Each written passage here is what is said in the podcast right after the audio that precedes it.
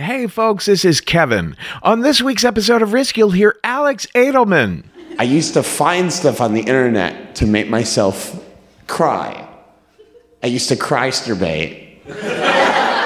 That and more. But first, I want to remind you guys we always want you to pitch us your anecdotes. Those are those really short stories, only about three and a half minutes or four and a half minutes tops. A great way to take a stab at storytelling, but in a bite sized way. Because for these mini stories, we suggest you focus on just one incident, like a moment you got caught in extreme weather, or a morning something super mysterious happened, but you immediately figured out the mystery, or a time you told a lie that instantly backfired, or a night someone misunderstood you and it all resulted in hilarity. Check out the little video I posted about this, inviting you guys to send us your anecdotes on Twitter and Facebook and Instagram, all those places we're at Risk Show. And get on over to the submissions page at risk-show.com slash submissions to send those anecdotes our way. Hey, I'm Brett Podolsky co founder of The Farmer's Dog. We make fresh food for dogs. We started the company when we saw what a huge difference it made in my own dog, Jada, when she stopped eating ultra processed kibble and started eating fresh, whole food. The Farmer's Dog food isn't fancy, it's just real food delivered to your door in pre portioned packs. It's better for them and easier for you. Get 50% off your first box at thefarmersdog.com slash podcast. That's thefarmersdog.com slash podcast. Is your child struggling with a specific subject or need help with homework? Are they asking questions that you're not sure you can fully answer? IXL Learning is an online learning program for kids. It covers math, language arts, science, and social studies. IXL is designed. This program will improve your kids' grades. Studies done in almost every state in the country. The kids who had IXL are consistently doing better. Powered by advanced algorithms, IXL gives the right help to each kid no matter the age or personality. And it doesn't have to eat up all your time. One subscription gets you everything for all the kids in your home, pre K to 12th grade. So don't miss out. One in four students in the U.S. are learning with IXL. IXL is used in 95 of the top 100 school districts in the U.S. Make an impact on your child's learning. Get IXL now. And listeners can get an exclusive 20% off IXL membership when they sign up today at IXL.com slash audio. Visit IXL.com slash audio to get the most effective learning program out there at the best price. Now here's the show.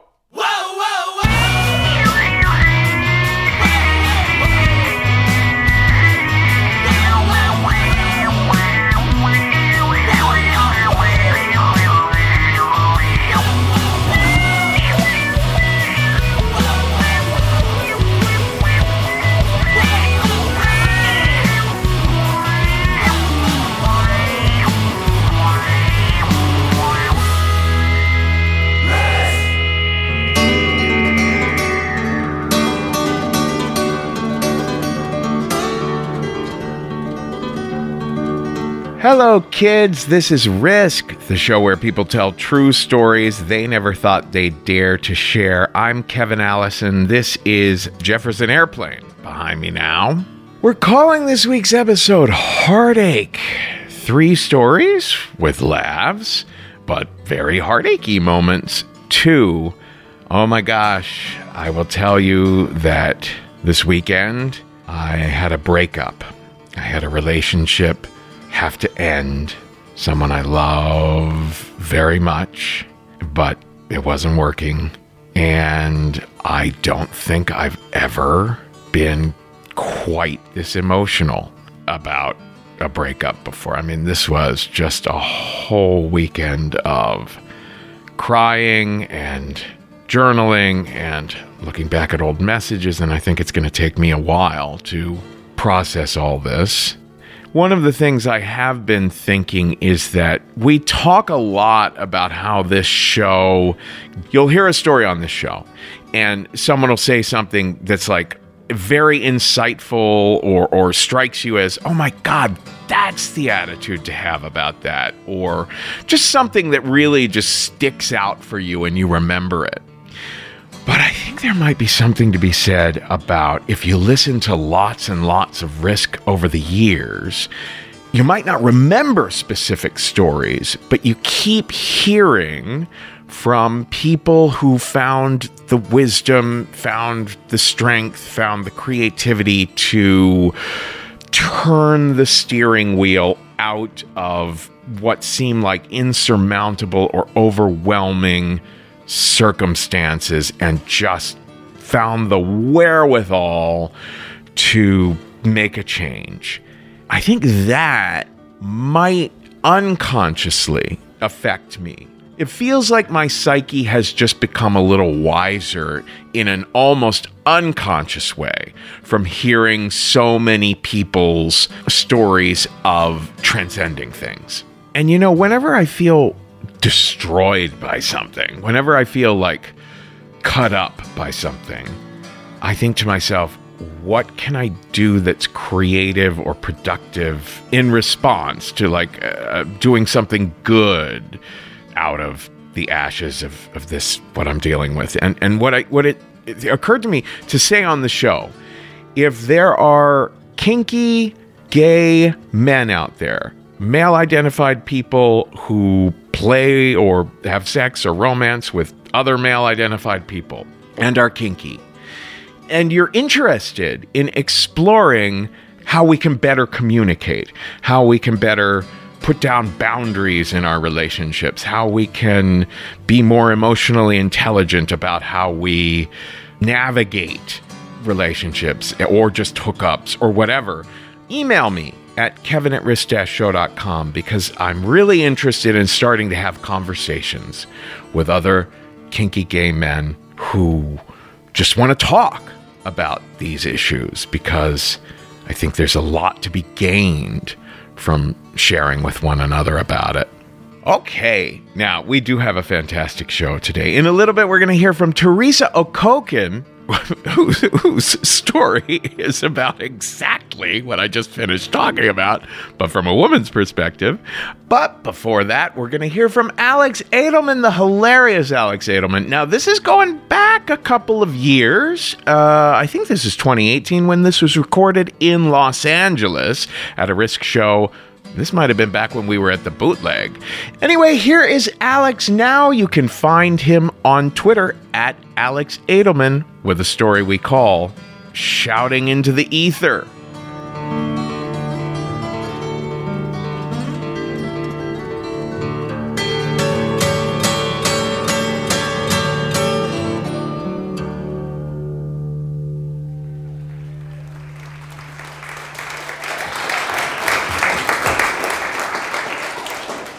I don't like sharing or people who share. I don't like, yeah, oh wow. Uh, I don't like it because I think we've reduced it. I think we've reduced certain things to currencies now. And this is a story that's sort of about social media, but not at all. I have certain pals on social media, like um, I, I assume you do, who share incessantly.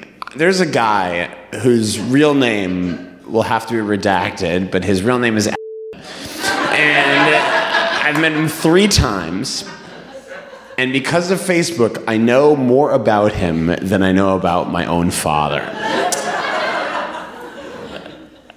if you asked me to describe my own father, you'd be like, wow, the guy he's described, like, you'd think I was like a rookie FBI agent and my dad was like a very elusive criminal. I'd be like, he was born in Boston sometime in the 1960s, and the last good photo we have of him is from like a family vacation in Panama 10 years ago. But because of Facebook post, I know that he feels like he was born in the wrong body. Um, he uh, struggles uh, with feelings of, of like hate for his neighbors. And uh, he, I'll never forget this sentence that his baseline emotional level is quite painful. and that's just a person I don't know. And he's shouting it into the ether for everybody. And it's it's funny because I actually used to go to the internet for emotion. I used to find stuff on the internet to make myself cry. I used to cry masturbate. And my favorite genre of video to cry at was um, soldier surprising his child at professional baseball game. Do you know what I mean? This is a genre of video. Every, I have checked every single major league team except for those unpatriotic shitheads at the Detroit Tigers have arranged for a child to be surprised by a father who they thought was still on a tour of Afghanistan. And I try not to think too hard about the logistics of the fact that a father will hide the fact that he is actually stateside for a number of hours so his child who has been invited to throw out the ceremonial first pitch can turn to find out at the exact same moment that 33,000 other people find out that his father is actually no longer in Kabul and like coming. And so like I used to love those videos so much because like the dad comes out of the dugout onto the field and the kid is there and he turns around and it's a baseball. And the only way it could be more American is the, the dad was holding like two guns in both hands and had like a bald eagle on his shoulder and like and it used to do it for me. Those videos used to just totally bam. But like like beginning of Gladiator, like just go, I'm just like God. But like now, now those like I really have to like. I feel like I, there's the internet's not enough anymore because the in, like everything has risen. Even Facebook has risen to that level of banal like uh, I'm sorry, that level where it's reduced, it's really emotional to banal, and now I don't even get misty-eyed when I see those videos, unless I imagine like something really sad, like when the dad leans over to hug the kid, he whispers in his ear like, "I killed so many people over there," or like, "Your mother would be so proud if she were still alive," but like, all right, sorry. Um, my girlfriend has a, I promise you, this is all related. My girlfriend is a nine year old's daughter, uh, which I highly recommend, especially if you love the greatest showman soundtrack more than you love your own sanity. Uh, my girlfriend's daughter, her name is Violet. She is absolutely wonderful, but she's been raised by a single mother. And since we started dating, she, uh, her mother has done quite well. So, you know, like in Richie Rich, when like Richie Rich all of a sudden has a bunch of money and they're just like, bam, there's so much like kid shit around. That's what it's like in this house. Like my girlfriend's daughter has everything, every toy, every piece of clothing. My girlfriend's, and I'm sure you're like, well, it's not like she has a pony or anything. She has a pony. My girlfriend's daughter bought her a pony, and she called me and she's like, is it spoiling Violet if I get her a pony? I'm like, that's the cartoon definition of spoiling Violet but I'm okay with the pony because one day it may be the relationship that like hold the, like the glue that holds our family together, and like. But so, you guys are really gonna have to toughen up. I'm fucking not kidding. But I'm over at my girlfriend's uh, house. They live in London, and uh, it's my birthday, and I have a fight with my girlfriend and her daughter because the problem is children hate inconsistency. And when you're in a long distance relationship, I live in the States here, my, they live overseas. My girlfriend's daughter has a very fair sense of like, who the fuck is this guy? Who's here, who sees us twice a month when we're, once when we're there, once when he's here. And he's just like around. And one night I'm sleeping with my mom in her bed, and the next night I'm banished to my own room with only my pony for comfort and like sometimes she's quite spicy with me and like it's hard to know how to react to a nine year old who you're competing with for space sometimes and like you can't react like it's a, someone your age like i was getting a ball out of a tree on a ladder and she kicked the ladder and i went violet and this is the only time i've ever cursed i went violet don't be a bitch and she ran off and got her mom. And her mom looks up at me on the ladder. She's like, Did you call Violet a bitch? I'm like, Yes, but we're ignoring the attempted murder. and there are many other examples, but in the interest of time, it's the morning of March 20th. I have a fight with I have a fight with Violet. Fight Violet, and I get on the train to the airport to go to Heathrow, feeling pretty unhappy. And 24 children all wearing those like high visibility crossing guard vests, get on the train. And never have those kind of vests been less important. Because as soon as they got on the train, everyone on the train knew that they were there. They were screaming, they're yelling, they're pulling food out of strangers' hands. And like everyone's like, these land piranhas are just like they're swarming through the train. No one needed the vest. One kid climbs into the seat next to me. And by the way, the seat wasn't empty, it was occupied. He literally climbs into someone's lap and he looks at me and he goes, Hi, my name's Leo. My favorite color's green. My favorite football team is Arsenal. And I look back at him and I'm like, hi, because I'm feeling terrible. I just had a fight with a nine year old and now one is screaming in my face. And as you know, I don't love oversharing anyway. And so I said, hi, my name's Alex. My favorite food is raisins. And my baseline emotional level is quite painful at the moment. Because Leo's got to know that sharing with strangers is a two way street. And he starts talking to me. He says, sees my luggage. He says, Where are you going? And instead of saying the airport, for some reason I went Terminal 5. As if Leo was gonna be like, Oh, you're flying British Airways? It's good that you're flying British Airways. I've got a new dedicated terminal for Brit-" But like, I'm like, Yeah, lounge access. I've flown quite a bit. It's the reason an eight year old in a greatest showman t shirt yelled at me this morning. But, um, but Leo says, uh, Oh, you're flying? And I said, Yeah. He said, Where? I said, America. He's like, oh, Is that where you live? Yeah. How old are you? I'm 20, I'm 20, uh, 29. And he said, In how many days? And only children and really, really old people care about that. Like really old people.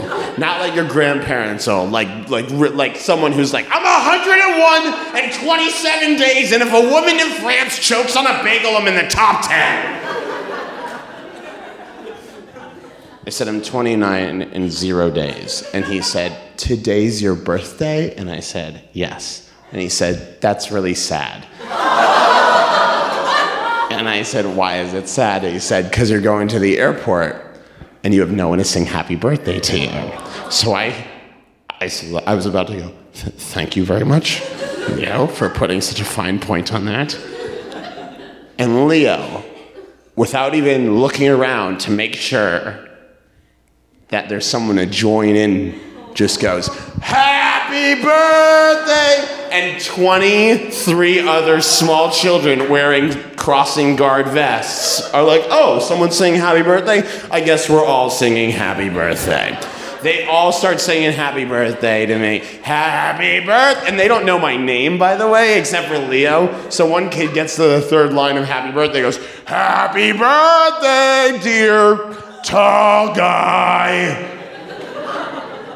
They finish saying happy birthday. By the way, Londoners are fucking ice cold because not a single person looks up from their phone. They're just like, yeah, the song of children doesn't make a difference. Like, whatever, gotta get to work. Like, I think they think the Blitz is still on or something like that. Like, no one smiles, no one looks.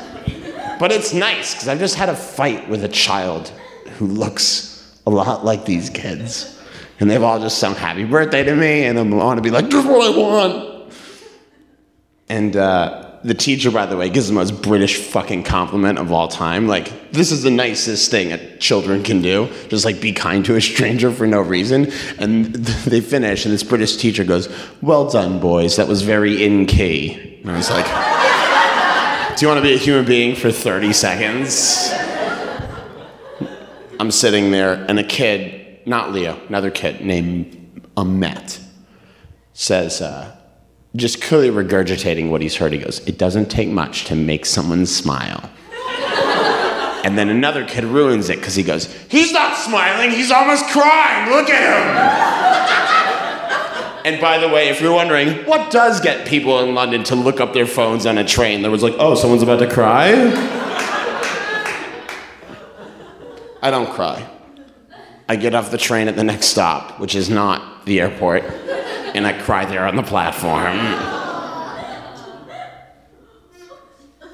I get back on the train, go to the airport. I tell two friends, doesn't seem like enough. So I fucking tweet it. I turn off my phone. I get on the plane. I land. I turn on my phone. I have thousands of notifications. I have ruined this nice thing. Because Twitter is like this is a Twitter made it into a Twitter moment.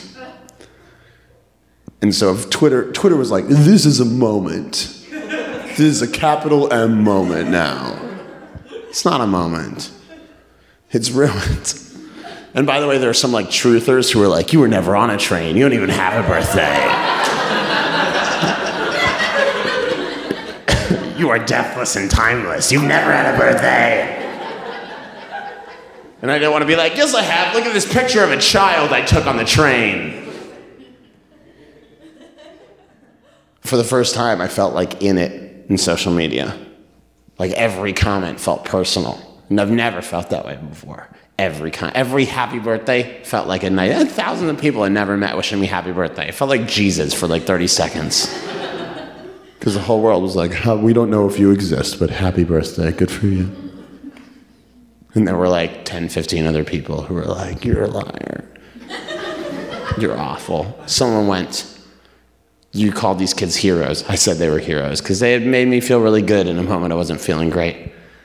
And someone went, Do you think these kids are on par with our troops?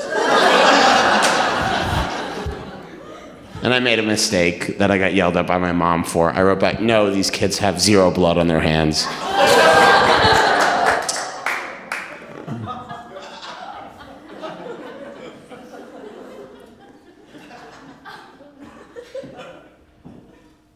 So, these kids were on a field trip to a science museum. They were from a school called the London Fields Primary School. And I know that because the school got in touch.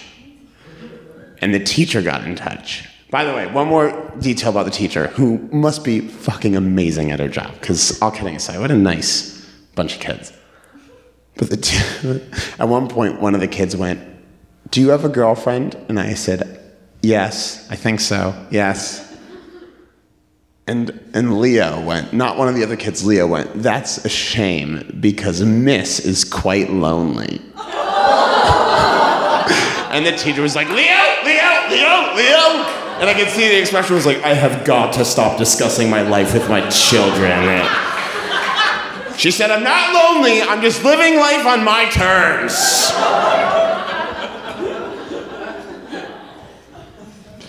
And I started dialoguing with the teacher. We were Facebook messaging back and forth a little bit. And I said, How did the kids feel? And they went, They're thrilled. They've gone viral. Although you've misspelled Leo's name and he's really upset. and I said, They were, I said, You guys talked about it in class? And she went, Yeah, well, I want to go over some of the negative comments with them, but they have been raised with the internet. So they kind of shrugged it off. It didn't affect them. Why? Did it affect you at all? And I was like, No. um, I don't like social media. I don't like social media. I think it cheapens. I think it cheapens stuff. But I will say that if I have to learn a lesson from a nine year old, and I really don't want to, because I live with one part of the time, and I'm very resistant to be because I'm very wary of people who are like who do teach for America or something, and they come back, they're like, I learned just as much from them as they learned from me. And I'm like, you're a math teacher, and they are kids in inner city Philadelphia. You are a terrible math teacher. I will say that when they she was like, it didn't bother them. Why did it bother you? I said, no. It didn't bother me. And she went, yeah, well, they get that it's not real. And I'm like, what do you mean? And she's like, oh, well, the kids just think that people pick parts of their lives to put out there so that other people see it and think of them in a certain way. And I was like, the kids thought that? and she's like, yeah, well, that's pretty obvious, isn't it? And I was like, absolutely. All right, I'll see you guys later. Thanks so much. I'm Alex Simon. Bye.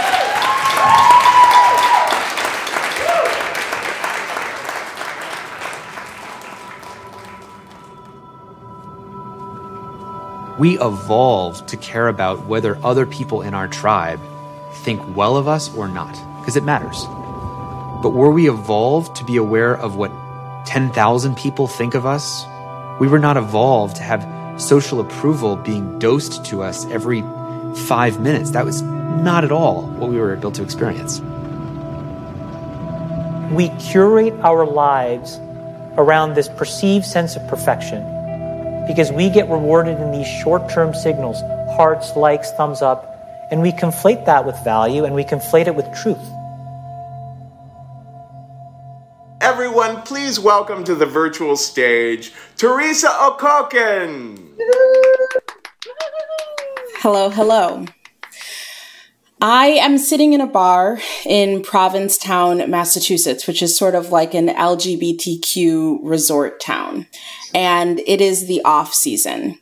It's a rainy and dreary weekend, but I'm spending it with two of my best friends, Anthony and Peter.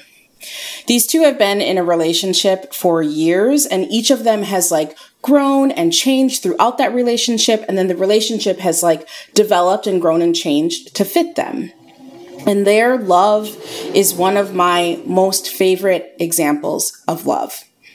They are some of my closest and most trusted friends. And for this reason, um, they are among the few people who know that earlier that summer, I had my first threesome. Now, this was with a cis het married couple who I met on Tinder. And I wasn't looking for a threesome, but when the opportunity and this couple presented themselves, I figured, why not? And eventually I would come to realize that the first time that I had a threesome with this couple was quite possibly my ideal threesome arrangement. And that is because they were securely attached and in love with each other. They were really good communicators. Um, and they had decided as a pair to bring in a third to their bedroom. They treated me like a special guest star and they just lavished all of their attention on me. It was wonderful as opposed to worser situations where they might treat me like a nameless, faceless, voiceless extra or worse, like a workhorse. Although I should say that those two variations or situations are worse for me. I won't yuck your yum. so maybe you should just try having more threesomes, Anthony suggested. Anthony is a social worker, so he's really good at making observant suggestions and then nodding empathetically. I was considering having more threesomes because you know, I really enjoyed it. Um, and I was sort of like in this crisis of identity where I wasn't really sure if I was straight or if I was bi, but I wasn't ready to like be a girl who just wanted threesomes. I was like, doesn't that make me a weirdo or something? But I had started to look around the Google Play Store for threesome specific apps and asked some friends for advice on that, but I hadn't downloaded anything yet. Peter says, You know, you're just figuring yourself out.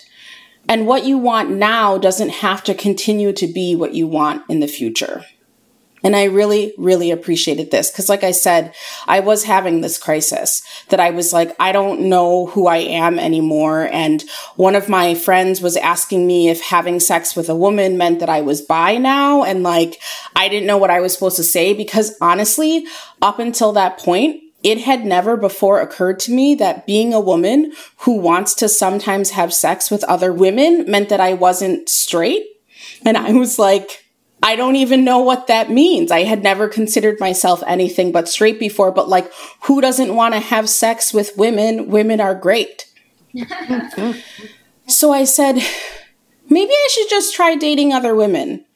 And I asked this question out loud to Anthony, to Peter, to myself, to nobody at all. Cause like, it's not like either of them could answer the question for me. And I obviously did not know the answer for myself. But even as I said those words out loud, something inside of me stopped me because I have been that woman many, many, many times over who men are like trying to figure themselves out with. And then I end up getting fucked over and they're just using apps like Tinder and OKCupid and Match.com like their own personal life laboratories. And I was like, I just can't do that to another woman. But a couple maybe I could do that to a couple if they were secure as a unit with each other. And it's not like I would be pursuing any couples who were legitimately trying to bring in a third to their dynamic. I would only be looking for folks who were, you know, looking for special guest stars who would be temporary. So I went to the Google Play Store again and I downloaded the app and I started chatting with a few different couples and I ended up matching with this couple who lived in a suburb outside of Boston where I was living. They seemed really cool. Like the woman, she was a white woman and she like was kind of like alternative punk and she would dye her hair like electric blue and hot pink all the time. And she was this cool gardener lady. And the guy, well, I mean, he didn't really offer much by way of a personality beyond the fact that he really liked having sex and he and his girlfriend agreed that he had a larger than average size penis. So we moved our conversation over to the instant messaging app Kik. Um, and one morning I wake up to a message from this guy and it's a video. It's a video of him masturbating while talking dirty about his girlfriend who was visible sort of in the corner of the video screen. She's naked and she's asleep. And I responded and I was like, do not send me images like that ever without asking my permission first. And he seemed annoyed, turned off maybe at like being in a sexual dynamic with someone who he would need to ask for consent from first. And I was like, yeah, dude, I don't know what to tell you. Like, this relationship between us fizzled out very quickly after that. And I was like, you know what? It's just men. I started to get disgusted at the very idea of dating a man, let alone having sex with a man. And it went way beyond that. Like even friendly flirtation from men was starting to make my skin crawl. And let me tell you that in my life, the descent for me to get to this place was like a long, steep fall down because I was a woman who loved men. I loved penises. I genuinely enjoyed giving blowjobs. If I had a hookup and the only thing that happened was a blowjob, I was good to go. I would seek out those kinds of hookups. And now I couldn't even watch a porn if a guy was on the screen. I don't have words to put to it. Like, how do you explain what it feels like to be genuinely repulsed by something that you used to genuinely desire. Okay, I just need to start dating women, I said, this time only to myself and not in the form of a question. So I went back to the Google Play Store. I deleted the threesome app, and for maybe the one millionth time in my life, I downloaded OKCupid. But for the first time in my life, I created my OKCupid profile as a woman who was seeking only other people who did not define their gender as in any way masculine. I started chatting with a bunch of different women and it was going pretty well. I mean, I was really scared because it was my first time doing this, but I was enjoying myself, you know? And finally, I scheduled my very first date with another woman and I was like stoked. Um, she was also another black woman, so I was extra stoked about that. She had like short hair that she wore natural. She was a really sharp dresser. She was really funny and cute and she wore glasses. And I know that it sounds like I'm just describing myself, but I swear that she did not look just like me. And I was like, this could really be something great. You know, she was a flight attendant, so she was expecting to be in and out of Boston over the next couple of weeks. And I was like, this could work. This could be something super great. So we scheduled our date to meet up at this place called Bella Luna, which was a restaurant that in COVID times just closed in Jamaica Plain in Boston. Now, the first time that I had ever gone to Bella Luna was about six years prior to this.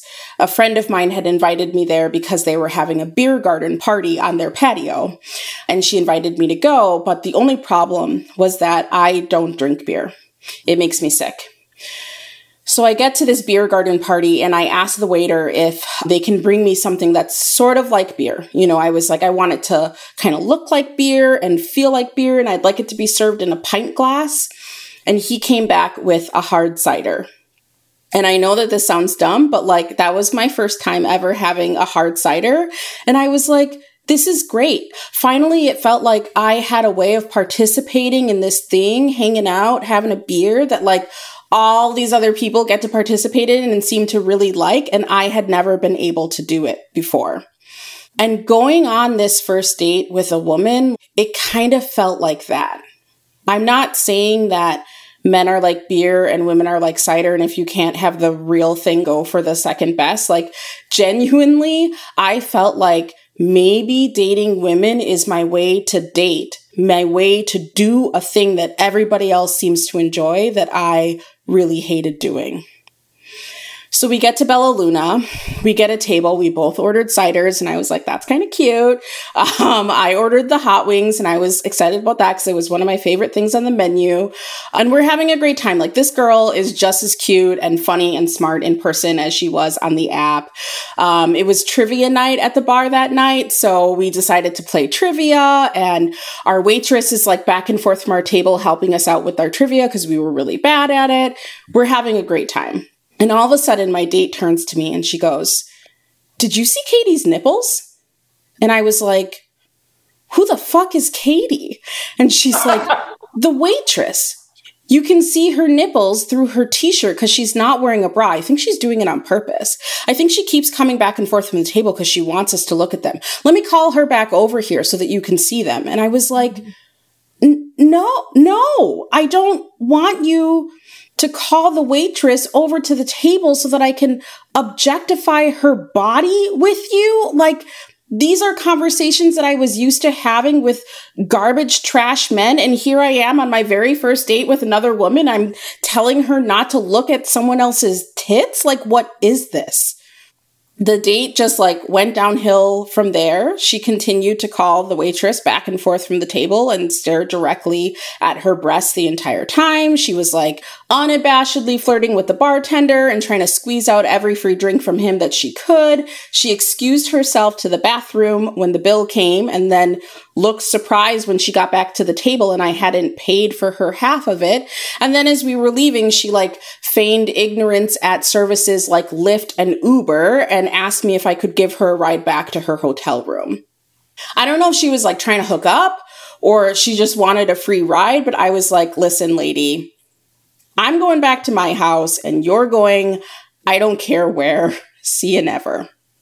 I really tried not to be discouraged by this date. I still chatted with other women. I went on a couple of other dates, but eventually I was just like, I just am not feeling anything. And I started to think to myself, maybe the problem is not men, and maybe the problem is not women.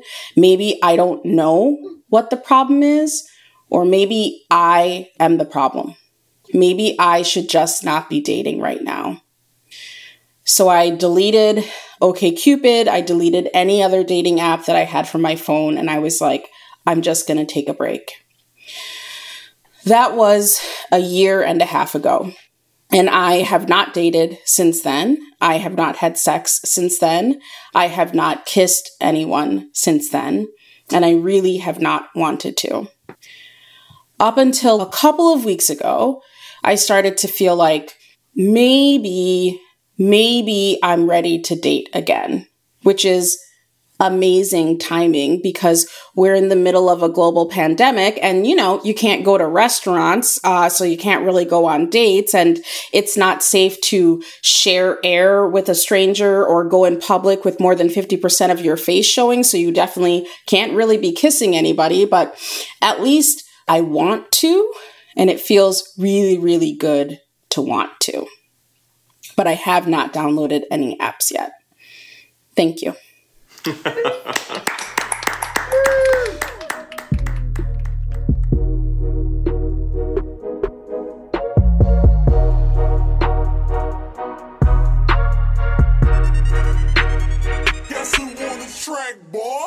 I got real bitch problems. I got real bitch problems got real bitch problems. Real bitch problems. I got real bitch problems. I got real bitch problems. Shit got real quick problems. I got real bitch problems. Quit calling my phone. You turn a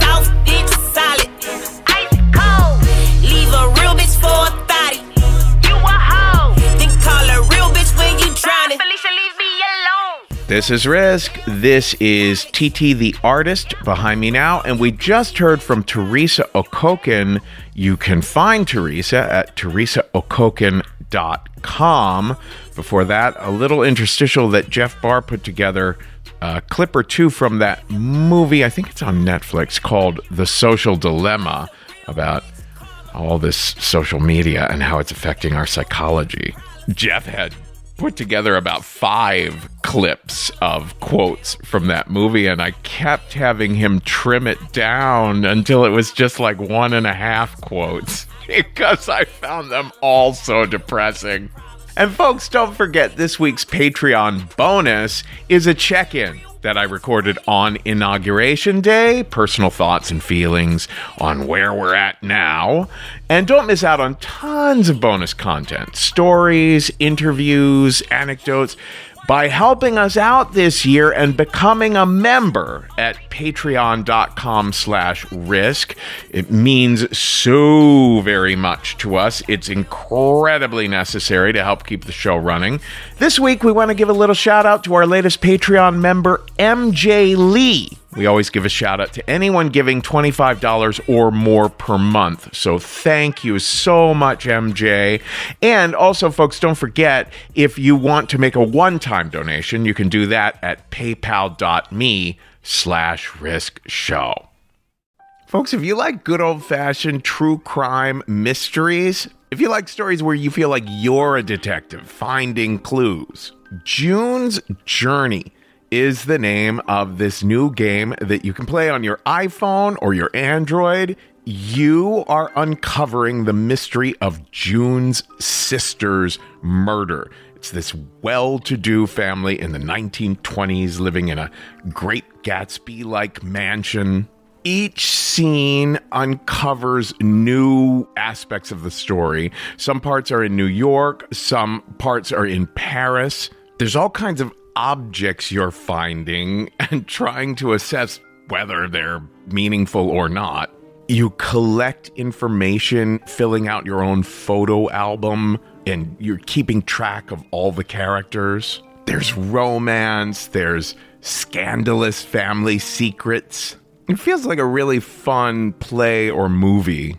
And I've only made it through like five scenes, but I am told you could crack the case. All you need is an internet connection and downloading on iOS or Android. So discover your inner detective when you download June's Journey for free today on iOS and Android. Knowing how to speak and understand a new language can be an invaluable tool when traveling, meeting new friends, or just even to master a new skill. But it's not always simple when you're bogged down by textbooks and structure classes. That's why so many people trust Rosetta Stone. Rosetta Stone is the most trusted language learning program, available on desktop or as an app. It truly immerses you in the language you want to learn, like Spanish, French, Italian, Chinese, and more. You won't just be studying English translations. The Rosetta Stone intuitive process helps you pick up a language naturally, first with words, then phrases, then sentences. Don't put off learning that language. There's no better time than right now to get started. For a very limited time, listeners can get Rosetta Stone's lifetime membership for 50% off. Visit rosettastone.com slash rs10. That's 50% off unlimited access to 25 language courses for the rest of your life. Redeem your 50% off at rosettastone.com slash rs10 today. Our final story on this week's episode comes to us from Mike Bryant, who was in New Zealand doing the Risk live stream. This was when I was home in Ohio for my father's funeral this past summer, and Brad and Cindy were hosting that particular live stream. I, I was blown away when I heard this story. you know, earlier in the episode, I was talking about gay men and emotionally intelligent communication. Well, wait till you hear this one you can find Mike on Instagram at One Hat Matter. And uh, here he is now, Mike Bryan, with a story we call Keep on Fucking Dancing. I got real bitch problems. Shit got real quick problems. Woo!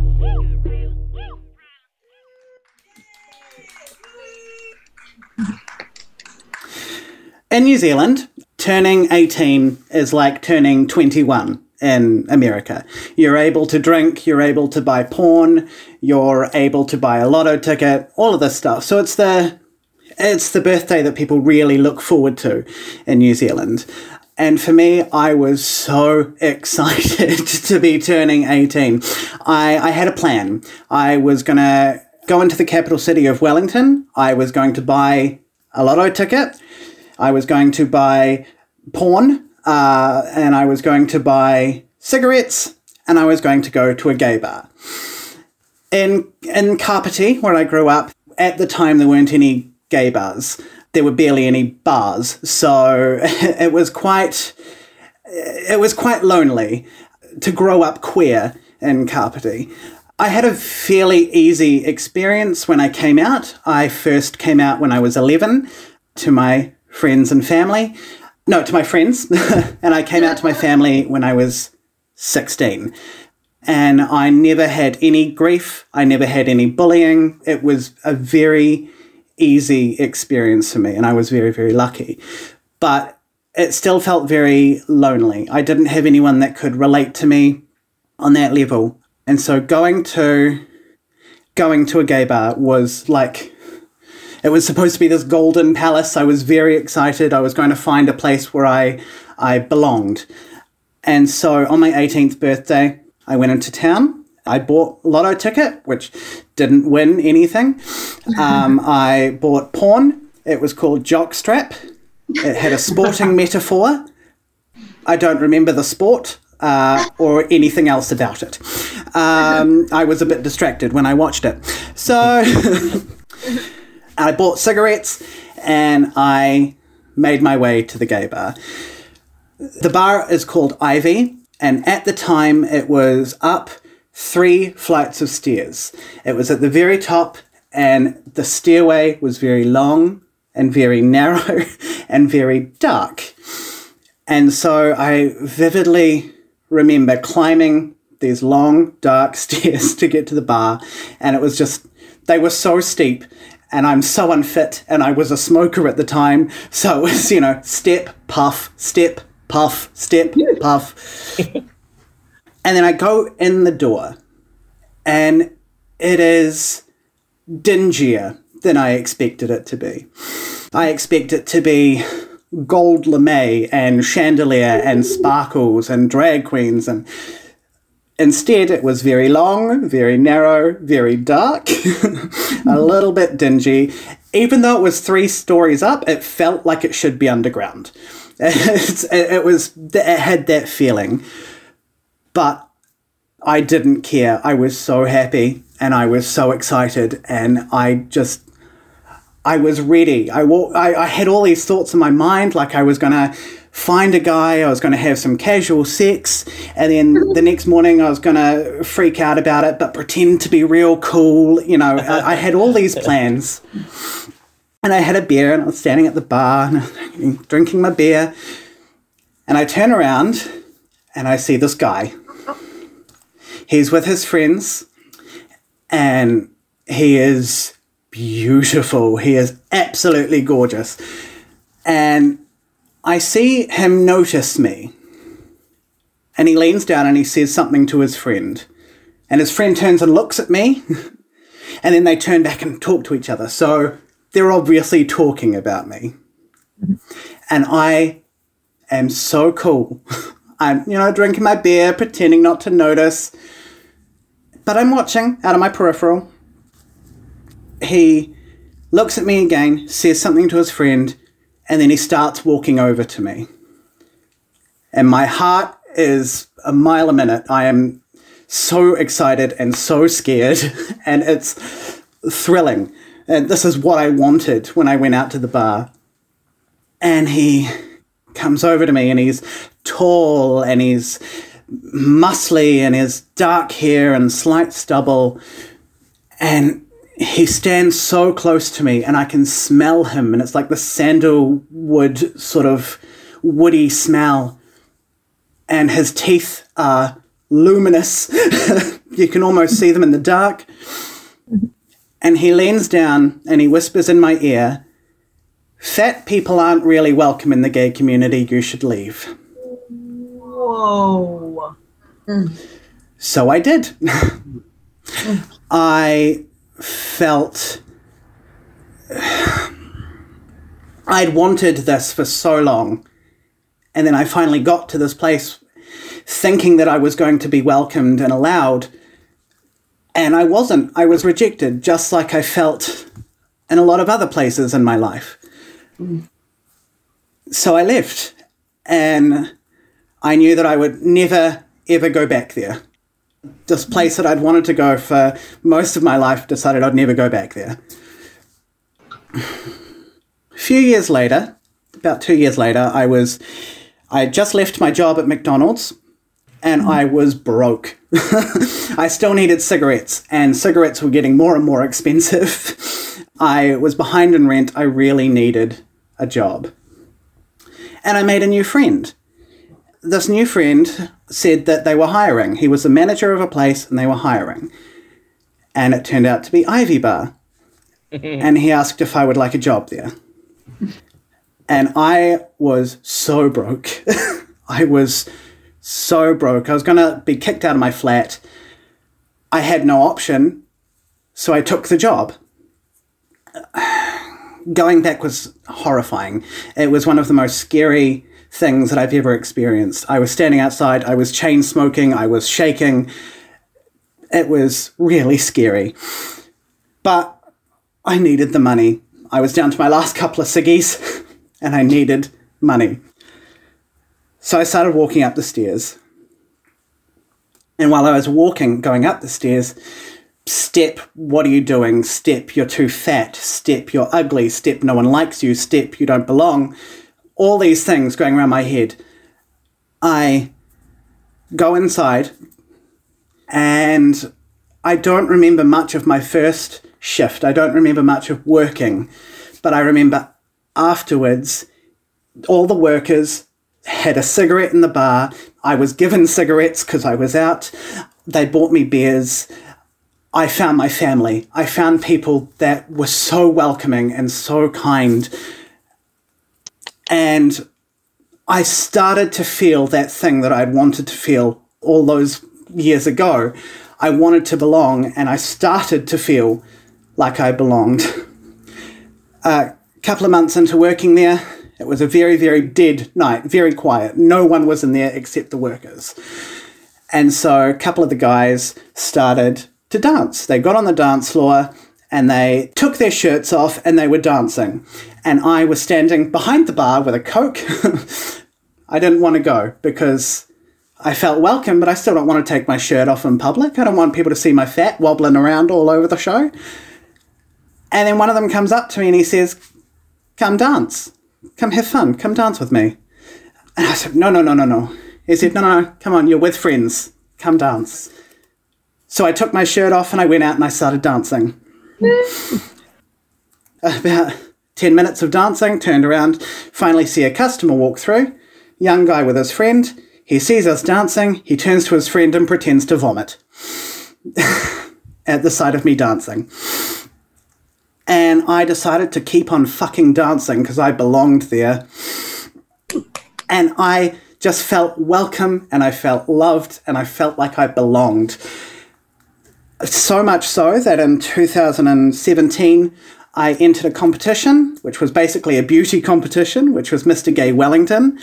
And I, for the swimwear outfit, I just wore a towel and a couple of leaves, and I won. Uh, and then the year after that, I entered Mr. Gay New Zealand and I came second. So, um, and that was me getting that validation that I was a valued person in the community despite how I look, and that you don't need to be conventionally attractive to be a part of a community. And for Mr. Gay New Zealand, I wrote a article, an opinion piece, basically telling the story. And I ended it with this is for the people who feel like they're at a party that they don't belong to. And you can consider this your official invitation to the party and let's go dance. Thank you. Oh. Hey, awesome. That's fantastic. Thank you so much, Mike. That was amazing.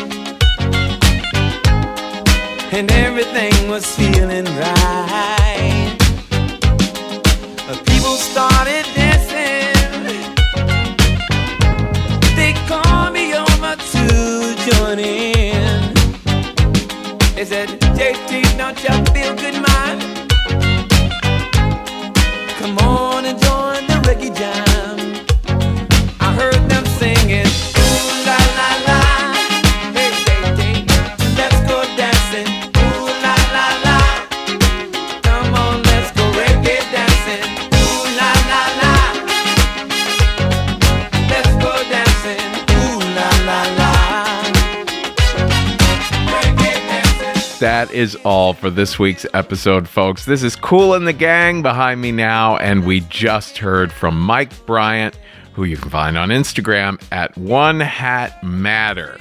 Now, I am not supposed to repeat announcements in the same episode. However, it is so important to me that you send us your anecdotes. Maybe a little moment where you were suddenly overwhelmed with sadness and tears started to flow. Maybe an incident where you said exactly the wrong thing and you always laugh to think back on it.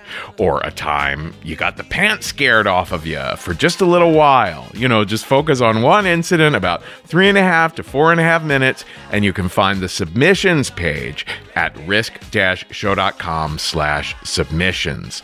Don't forget the next Risk live stream show is on Friday, February 19th at 7 p.m. Eastern. And we're doing it in conjunction with one of our favorite storytelling organizations, First Person Arts in Philly. So tickets are at risk-show.com slash tour. Again, that's Friday, February 19th at 7 p.m. Eastern. What's going on over at thestorystudio.org? Well, on February 9th and February 11th, Julia Whitehouse is teaching a two day online storytelling for personal growth workshop. On February 20th and 21st, Amy Salloway is teaching a two day storytelling workshop for performance, like the stories people share on Risk. That is all at thestorystudio.org. And if you want to do a little one on one storytelling training with me, I'm at kevinallison.com. Folks, today's the day. Take a risk.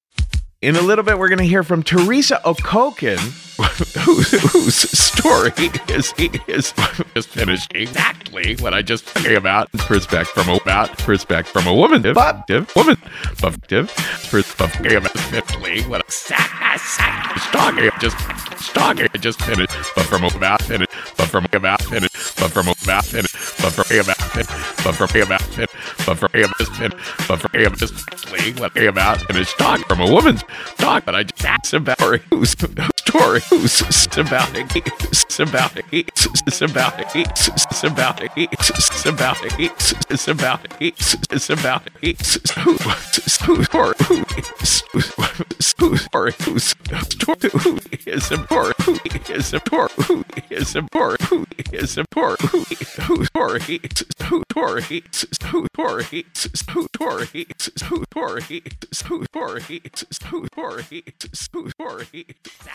exactly, exactly, perspective, and perspective from a mouth and fucking up just